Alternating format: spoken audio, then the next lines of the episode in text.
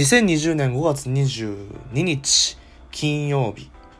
皆さんお久しぶりです。沢健です。始まりましたオンリー。このラジオでは私沢健が将来の夢を叶えるまでの間私の趣味考えることについて皆さんと共有していくラジオでございます。お久しぶりです皆さん。えー、毎日投稿すると言ったのがかれこれもう何ヶ月前かわからないぐらい前です。えー、僕が大学を辞めてからいろいろな、えー、ラジオを、まあ、と数個投稿して途絶えてしまったと。まあ自分的には考えてて、まあその間に僕が、えー、立ち上げてあるツイッターの方でもいろんなフォロワーさんがこうね、フォローしてくれて、どんどん増えていく中、結構皆さんの他の人のラジオも結構聞いて、あのまあ、研究というか結構ね休み時間をいただいて、まあ、どういうことについて喋ろうかって本当に悩んだんですけど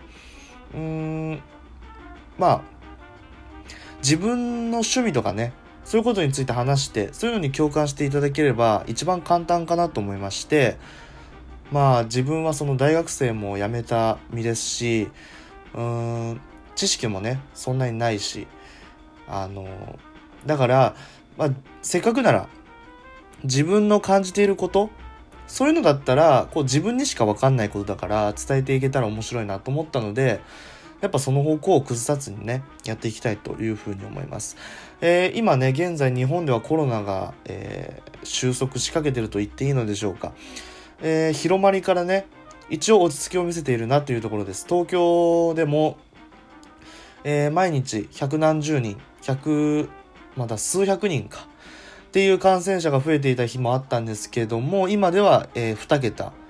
えー、または1桁の日もあると、えー、緊急事態宣言もどんどん解除に向かっているという感じです。だけど、え、第2波第3波がすごい懸念されている感じですよね。まああの今回のコロナで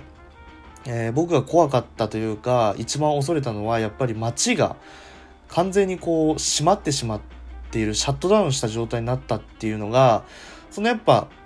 かかってもあんま重症にならない若者とかに対しても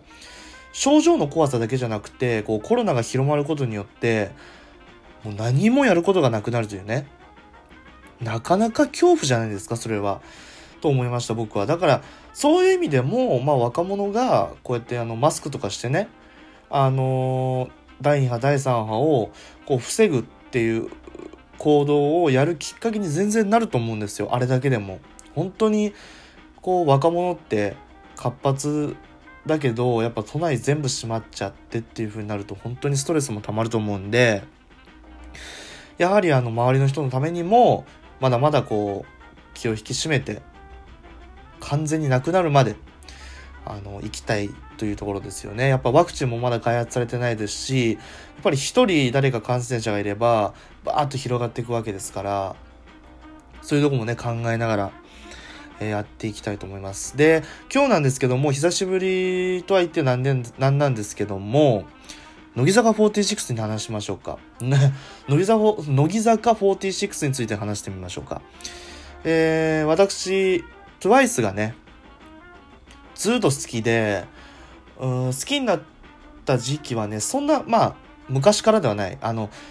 日本で、ブレイクスルーとハッピーハッピーが発売された時ぐらいに知って、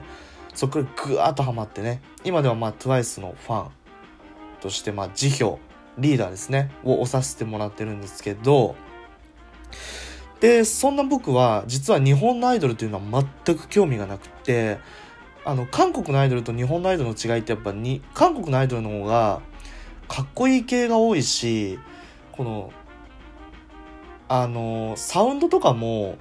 キャピキャピ系じゃない日本のアイドルと違ってねやっぱそういう意味では世界にこう広がっていくかなっていうのがあると思うんですけど、えー、僕が初めて日本のアイドルでハマったのがこの乃木坂46ですね。で、僕が乃木坂46を好きになった理由っていうのが、えー、っと、自粛する前、ちょっと前に、大学を辞めてね、ちょっと運転したいなと思ってね、車をね、運転したんですよ。で、その運転して行った先のショッピングモールで流れていたのが、実は、えー、乃木坂46の25枚目のシングルの、えー、白石舞卒業ソング、幸せの保護色という曲だったんですね。で、僕は、えー、アイドルとか、そういう曲とか何でも全部そうなんですけど、曲から入るパターンの人間で、あ、この人可愛い、このアイドルなんだろう、で曲聴くんじゃなくて、曲を聴いて、え、何この曲すごいいい。あ、アイドルの曲なんだ。だから、正直歌が良ければ、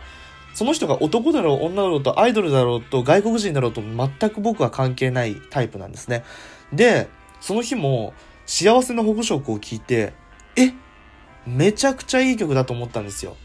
まあ、巷では、まあ、乃木坂46の幸せの保護色っていうのは、今までの曲に比べて、あまり万人受けしない曲というふうに言われてますね。で、むしろ、えー、同時期に出た4期生の、えー、シングルの、えー、IC っていう曲があるんですけど、その曲の方が幸せの保護色よりも再生回数がずっとね、伸びてて、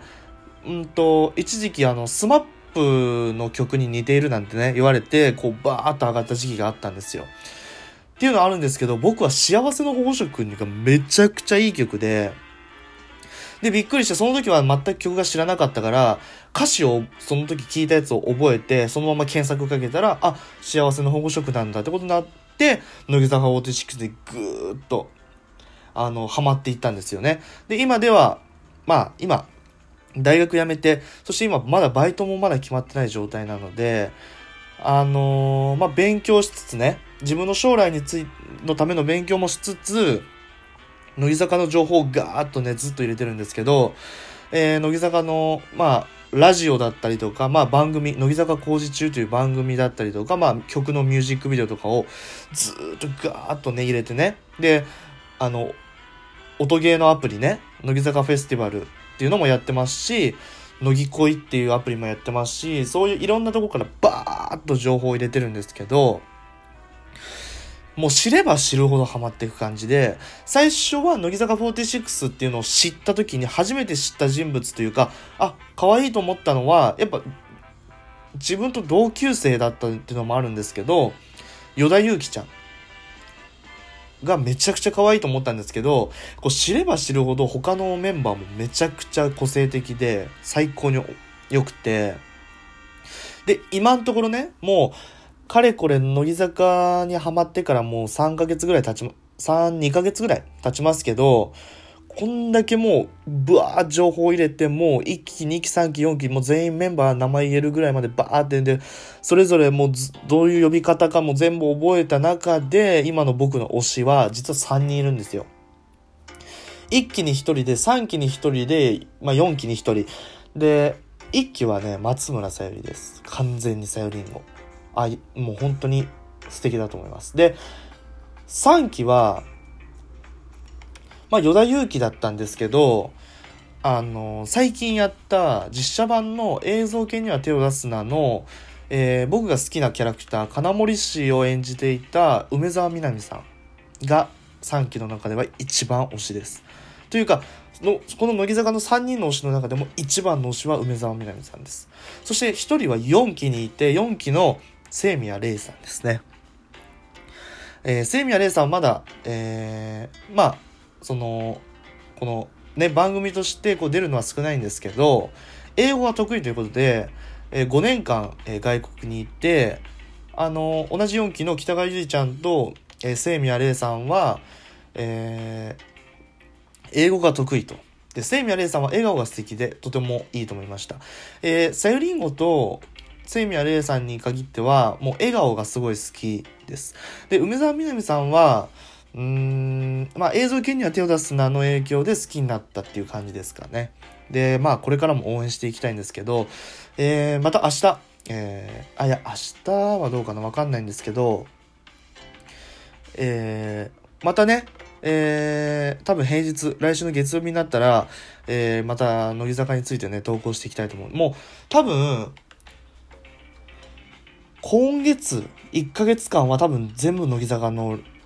あ内容かもしれない。そして、あの、毎日投稿するとは言えないんですけど、えー、一応ラジオ活動をもう一度再開しよう、しようと思ってるので、ぜひ、えー、お聞きください。で、今月は、えー、乃木坂について多分喋っていくと思います。で、えー、ラジオ投稿するときは投稿する前ぐらいに、まあ、あの、告知するんで、ぜひフォロー、あの、ツイッターの方で見かけたら、えー、僕の、えー、ツイッターのアカウントからラディコに飛んでもらう、ラディコじゃないな。で、えっ、ー、と、ラジオ、ラジオトークに飛んでもらって、ぜひ、えー、聞いていただけたらと思います。そして、このラジオが良かったら、ぜひいいねとか、あの、ネギとかね、カップラーメンとかあれよくわかんないんですけど、相変わらずね、えー、ぜひ反応していただけたらな、というふうに思います。では、次は、えー、メンバーの、僕が好きな推し3人の、えー、魅力について、ぜひ詳しく喋っていきたいと思います。それでは、ぜひ、より良い一日をお過ごしください。さよなら。